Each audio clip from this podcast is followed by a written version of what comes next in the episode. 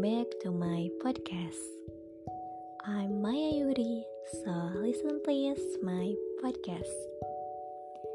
Kali ini aku mau berbagi cerita tentang seseorang yang mengenalkanku pada banyak warna, pada banyak rasa, dan pada banyak pesan. Bisa dibilang, sebelumnya aku adalah perempuan yang berhati dingin. Aku nggak tahu gimana cara menyampaikan kasih sayang aku.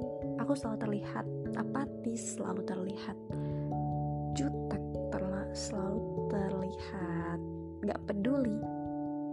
But semenjak aku ketemu dia, aku jadi berani menunjukkan sisi kasih sayang yang selama ini selalu aku sembunyikan karena dulu aku ngerasa kalau kalau aku menunjukkan hal itu seolah-olah itu menunjukkan kelemahan aku. Tapi ternyata dia mengajari aku kalau menunjukkan kasih sayang itu adalah sebuah kebahagiaan.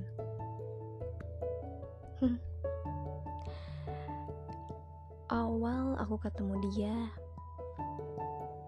adalah karena teman aku. Ya kita panggil aja ya cowok ini namanya Koala dan teman aku ini namanya Puma. Aku dan Puma sahabatan lumayan dekat. Terus setiap hari aku lihat Puma itu selalu chatan, teleponan, vikolan sama Koala otomatis aku sering tahu dong hal-hal tentang koala ini. Aku sih awalnya ngira kayaknya si koala ini suka sama Puma. Tapi karena Puma nganggapnya cuma teman doang dan gak ada perasaan lebih, akhirnya Puma berinisiatif buat nyomblangin aku sama koala. Ya aku sih ya iya aja. Karena aku yakin gak akan jadi kayak ya namanya juga cewek berarti dingin kayak ya ya udah ya udah kayak nothing special awalnya aku pikir gitu. Tapi siapa sangka ya ternyata kenalan sama koala itu gak butuh waktu lama. Aku langsung dibuat nyaman. Banget. Bisa dikategorikan dia pro player mungkin ya. Perlahan antara aku sama koala itu hubungannya semakin membaik dan dia tipe cowok yang romantis yang bener-bener care. Aduh kalau kalian tahu Dylan dia itu Dylan banget. Dan yang bikin aku bingung aku benar-benar jatuh cinta sama si koala ini kayak ya ampun chat dari dia itu bikin candu gitu loh.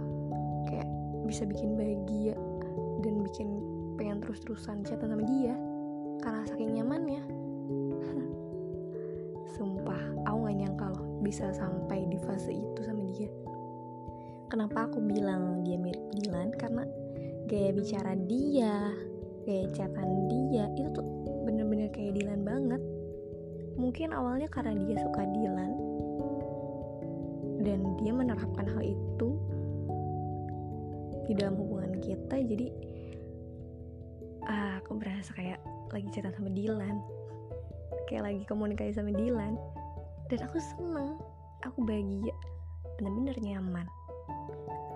Aku pernah bilang ke dia kita kayak Dylan Milea ya. Tapi dia bilang kayak gini enggak jangan. Kenapa?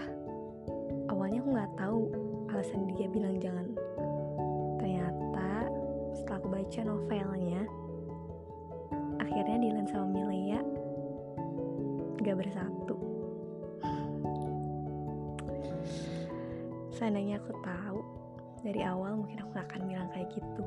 Dan sekarang aku nyesel kenapa aku bilang kayak gitu. Jadinya kejadian deh.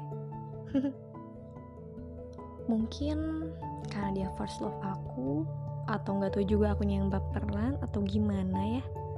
Tapi dia benar-benar berhasil bikin aku yang tadinya gak suka sama genre romantis kayak Dylan Milea itu jadi berubah jadi bucin akut.